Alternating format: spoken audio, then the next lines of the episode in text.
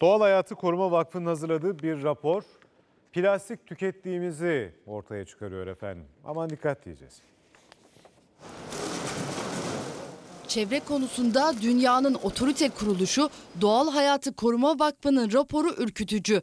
Bir kişi her hafta kredi kartı büyüklüğünde yaklaşık 5 gram plastik yutuyor. Maalesef işte besin zinciriyle sulardan ve değişik yerlerden alıyoruz. Dünya genelinde insanlar her yıl 1 milimetreden küçük yaklaşık 102 bin plastik parçası yutuyor. Bu da 250 gram plastik anlamına geliyor. Evet plastik hayatımızı çok kolaylaştırdı. Bu doğru. Ama e, bu bununla birlikte dışarıdan aldığımız plastik miktarı da artmaya başladı. Dünyada bir yılda üretilen plastik miktarı 300 milyon ton. Toplam plastik miktarının 5 milyar tona ulaştığı tahmin ediliyor. Plastik çok yaygın. Su işte plastikte tutulabiliyor. Yiyecekler plastikte tutulabiliyor. Uzun süre kalmışsa da bir miktar plastik tabii e, besin zinciriyle vücudumuza giriyor. Sindirim yoluyla da işte bunun içerisinde kalitesine göre, niteliğine göre zararlı bir takım maddeler olabiliyor. Mikroplastiklerin vücudumuza giriş yollarından biri de plastik su şişeleri. Güneşle temas ettiğinde içindeki mikroplastikler suya bulaşıyor ve bu yolla da vücudumuza giriyor ve bunun sonucunda kanserojen etki ortaya çıkıyor. Tabii güneşte uzun süre beklemiş olan, iyice artık ısınmış olan bu plastik şişelerdeki suyu içmemek lazım mesela en azından.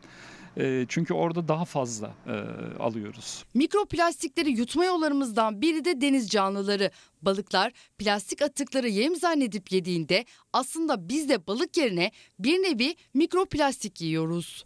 Bu canlılarla beslenmeye devam edersek bunlar vücudumuzda birikiyor. Bu birikim zaman içerisinde bize yolsu elektrik olarak dönüyor. Sentetik kıyafetlerse mikrofiber partiküllerin vücudumuza geçmesine sebep oluyor.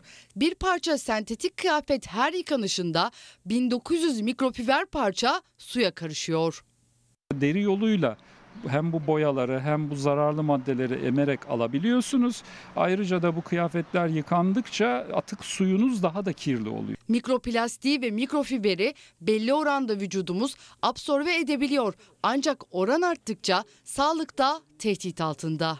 Zaman içerisinde böbreklerinizin, karaciğerinizin, akciğerlerinizin çalışmasında da bir takım problemler ortaya çıkabiliyor tabii ki. Alınacak tedbirlerin başında mümkün olduğunca plastik kullanmamak geliyor ve plastiklerin doğaya değil de geri dönüşüme gönderilmesi artık çok daha elzem.